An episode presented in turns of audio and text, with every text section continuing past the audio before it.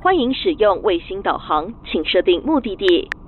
请系好安全带，带您前往电动车产业新世界。欢迎来到电动车新革命，带您发掘领先电车革命的无限新商机。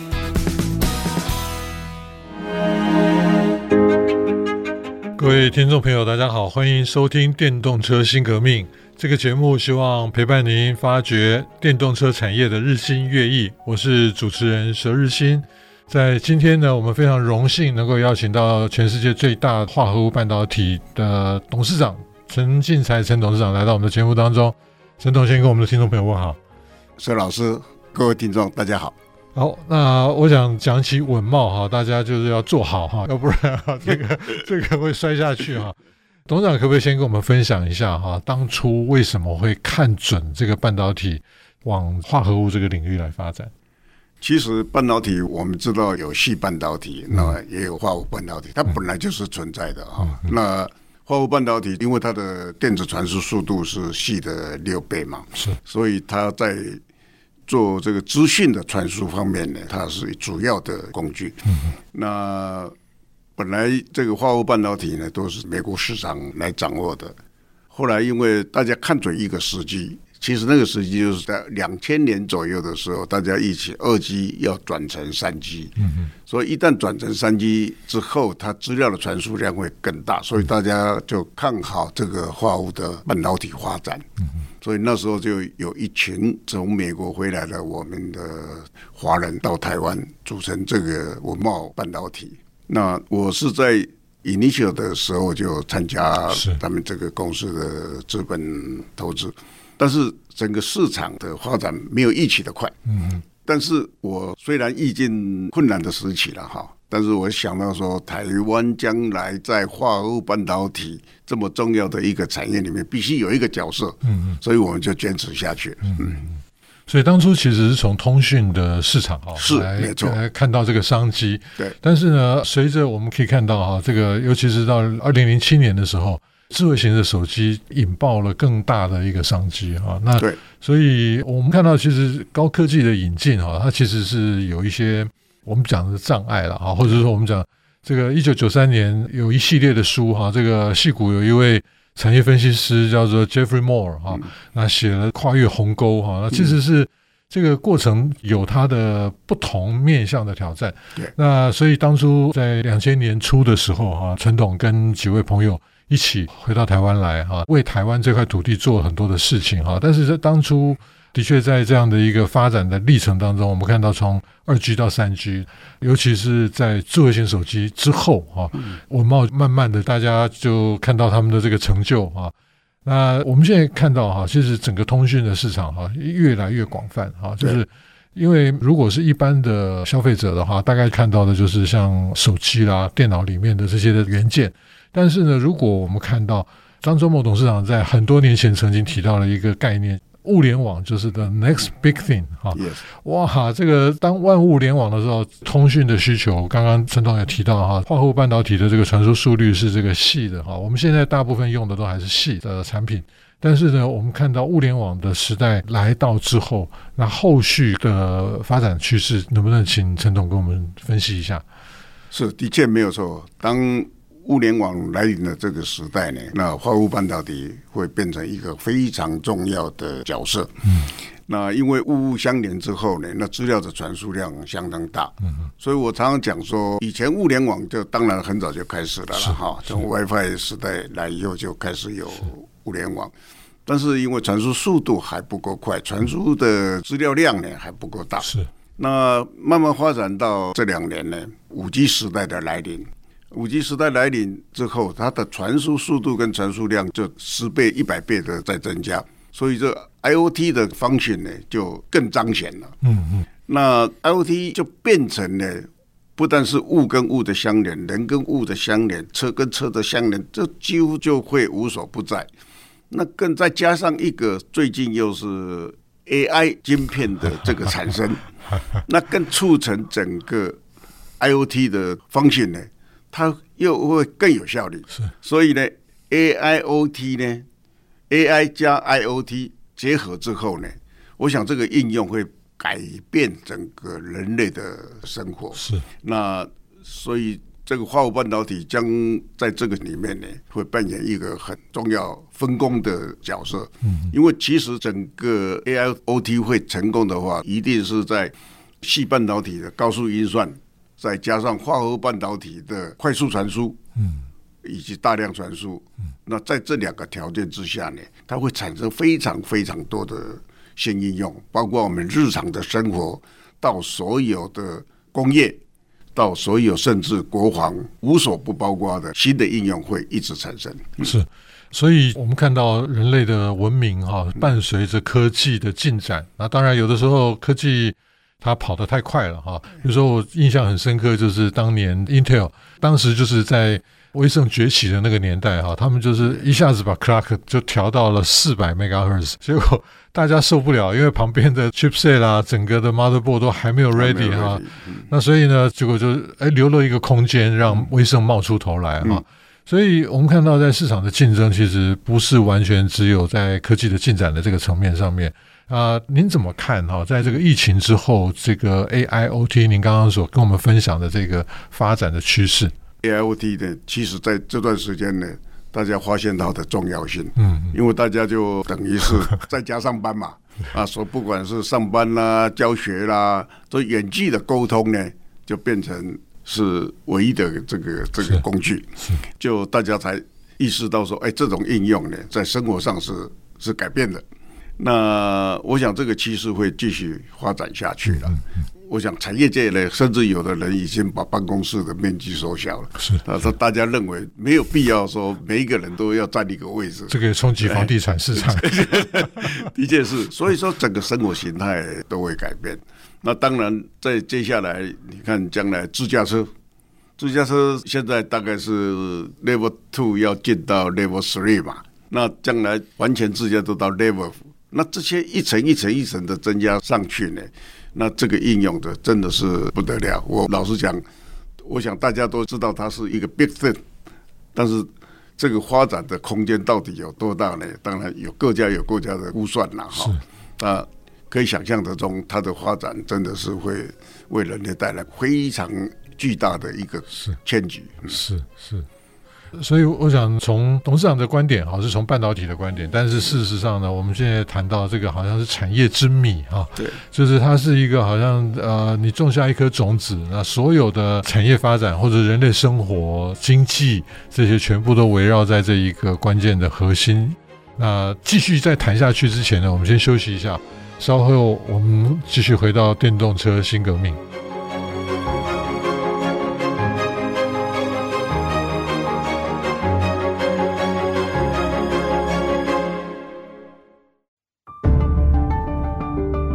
各位听众朋友，欢迎您回到电动车新革命，我是主持人佘日新。今天我们非常讲三次非常非常荣幸能够邀请到文茂半导体的陈进才董事长来到我们的节目当中。那因为大家其实对文茂的关注度是相当的高这里面当然有一个很重要的因素就是电动车这个部分。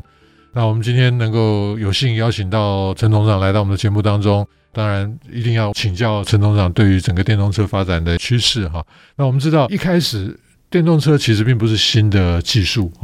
那就好像 AI 刚刚陈董事长有谈到 AI， 好像 AI 到现在也大概超过有60年的时间了那电动车呢其实更久，只是呢它在整个科技发展导入的过程当中后来被燃油车取代了。可是呢大家一直对于一些永续的课题有非常多的 concern 的时候呢，就认为说电动车一定是一个必然的趋势。那一直到 Elon Musk 这个狂人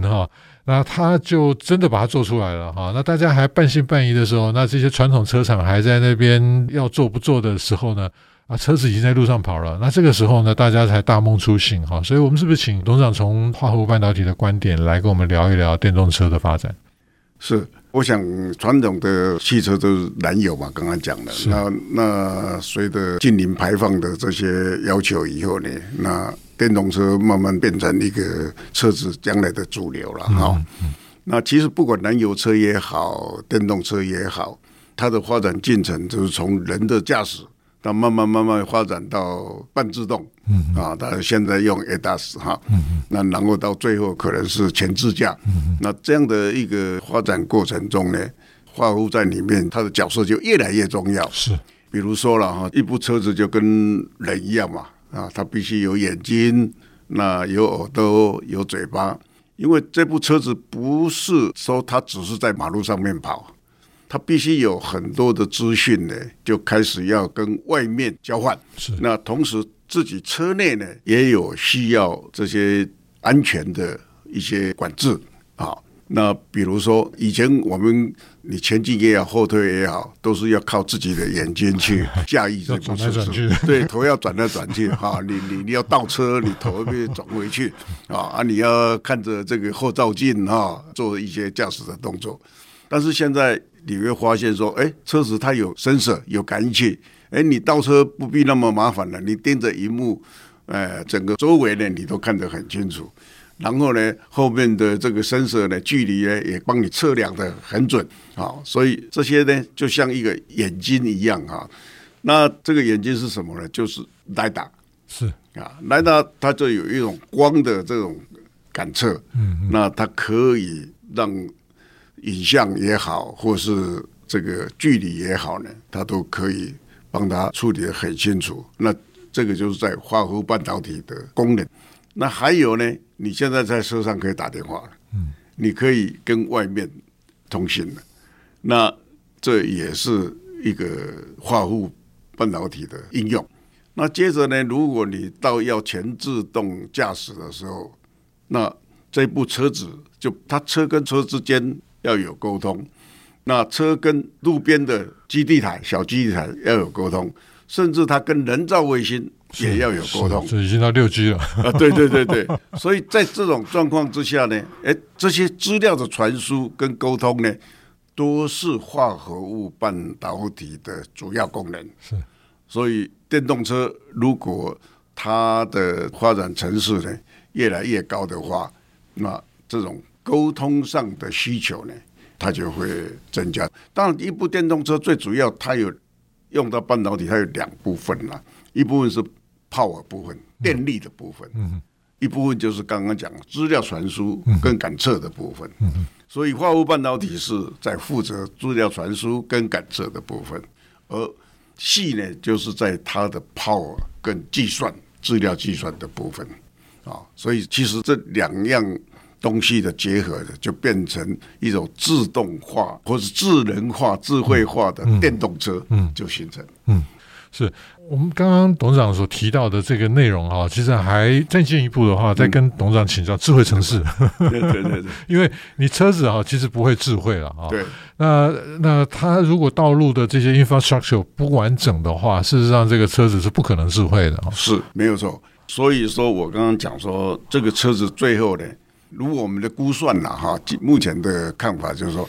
将来一个智慧城市呢，可能你每200公尺呢，就必须有一个小型的基地台。好，那这些基地台跟车子会沟通，是，那基地台跟基地台本身也会沟通，是，那这个小基地台跟大基地台之间也会沟通，所以这个就是所谓万物相连的概念，就在这里。甚至呢，这个基地台也跟家庭里面的所有电器啦，所有你使用的这些产品呢，也会沟通。是，所以如果这些 infrastructure 没有建立的话，那整个这个智慧环境如果没有完整的话，事实上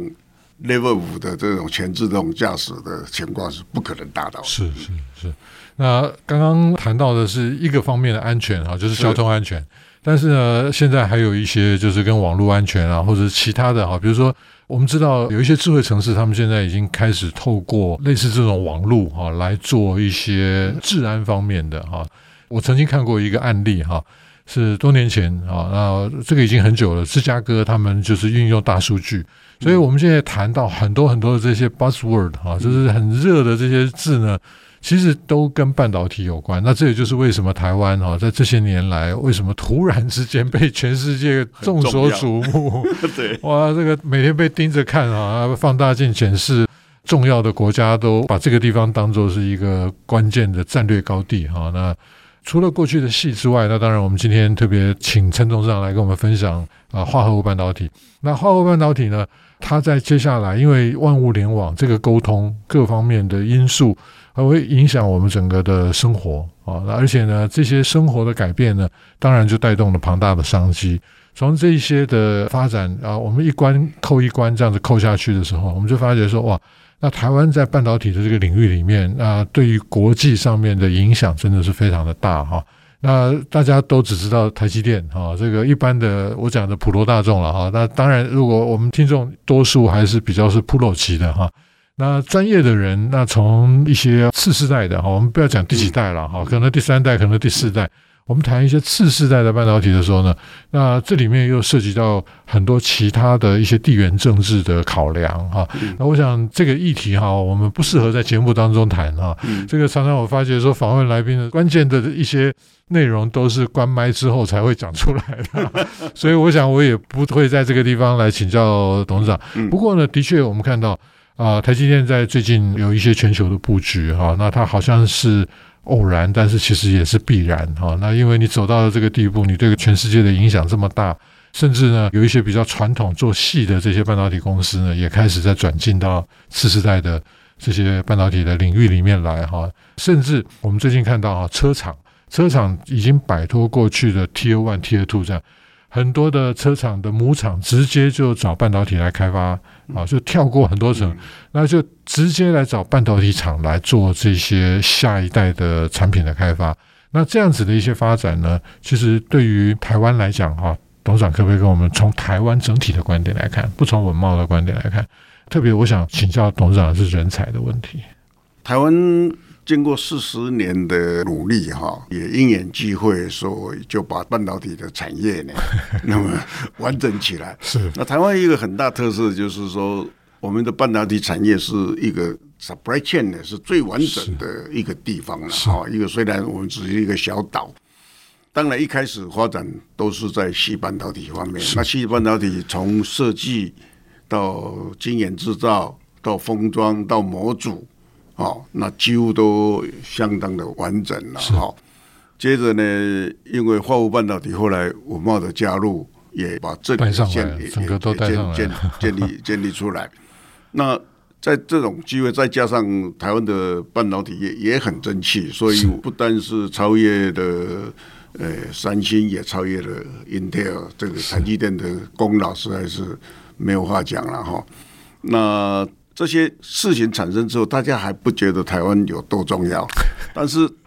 后来这个 COVID-19 一发生以后呢，发现说这不得了了。当人不能移动的时候呢，那人跟人之间的沟通呢，就半导体在这个时候的重要性就被凸显出来。但是大家这时候已经感觉到台湾的这个重要性。接着呢，又来一个俄乌战争，那 这一下呢？所以大家又把这个半导体呢，就又提升到国家战略物资 的地位，是啊。所以在这个时候，台湾突然之间在世界亮起来，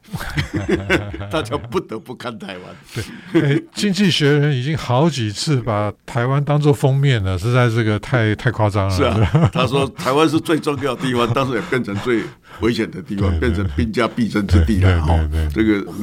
张忠谋也很早就讲过了哈。那这个是真的是很有远见，所以这样发展下去呢，就变成整个世界把这个半导体呢，大家发现把它已经定位成是国家战略物资之后呢，尤其台湾又重要到说高速运算就90%是在台湾在生产，